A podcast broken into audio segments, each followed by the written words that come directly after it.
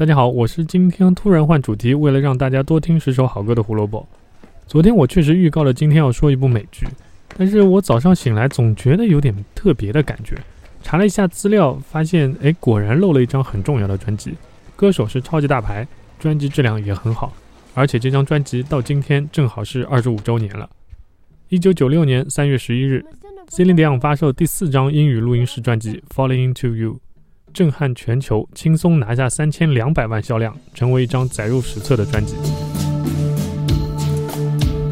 一九六八年出生的 Celine Dion 在十三岁的时候就出了第一张专辑，到第一张英语专辑《Unison》的时候，他也才二十二岁。但是加了一加，他那个时候已经发行了九张专辑了。发行这张《Falling Into You》时候，他也就二十八岁，但这竟然已经是他第十四张录音室专辑了。录音室专辑啊，同学们。意思是这个十四我还没加什么精选集啊、现场专辑啊等等所有的，三十岁没到，基本已经超过了世界上百分之八十歌手一辈子出的专辑数。进入一九九零年代，Celine Dion 开始发行英语专辑，这对于他的知名度和专辑销量来说，实在是帮助太大了。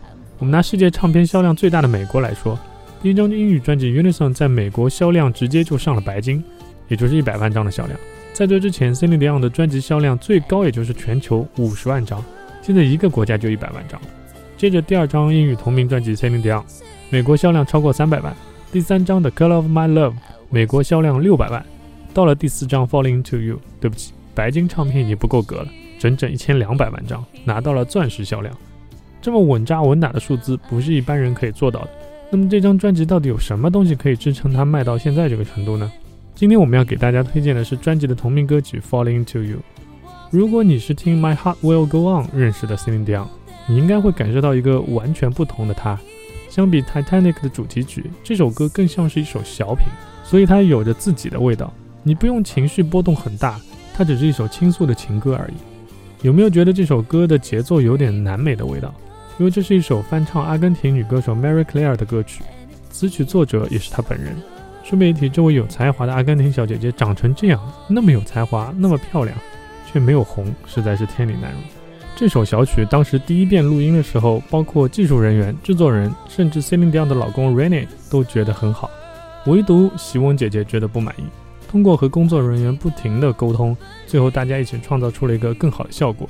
所以这首歌也标志着 Celine Dion 从仅仅是一个歌手，开始向艺术家的方向迈进。他开始成长为一个更成熟并且有独立意识的艺术家。他需要对自己的作品负责。用 Celine Dion 自己的话来说，《Falling to You》这首歌从来都不是一首为演唱会舞台准备的那种歌曲，它太甜了，它太微妙了，根本不是一大群人在那边会被吸引的类型。但是这张专辑里，他最喜欢的歌还是这首《Falling to You》。像《Falling to You》这样的歌，在这张专辑里面比例会比较多。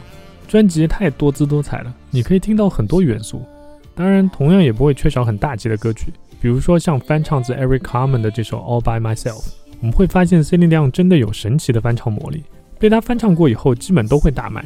我印象里还有一首是上一张英语专辑的 Color of My Love 里面的主打曲 The Power of Love，也是翻唱自 Jennifer Rush 的一首歌，既有高质量的小品，又有可以充分发挥嗓音的大作，再加上 Celine Dion 全部高水平的演绎，这就是为什么它可以成为 Celine Dion 至今为止销量最高的专辑的原因。真的，你们不信的话，可以拿后面一张啊，Let's Talk About Love 来做一下对比。虽然后面那张好听是好听，但是内容的丰富性上却远远不及这张。一九九七年第三十九届格莱美奖《Falling to You》赢得年度专辑、最佳流行专辑和最佳电影原创歌曲三个大奖。要知道，Celine Dion 整个职业生涯其实也没有几座格莱美奖，而且年度专辑和年度流行专辑只有《Falling to You》为他赢得过。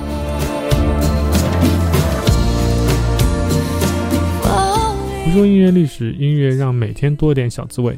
明天我们要说一个水果，啊，不管在音乐历史上还是设计史上，它都是一个举足轻重的水果。明天我们来说说这根大香蕉的故事。拜拜。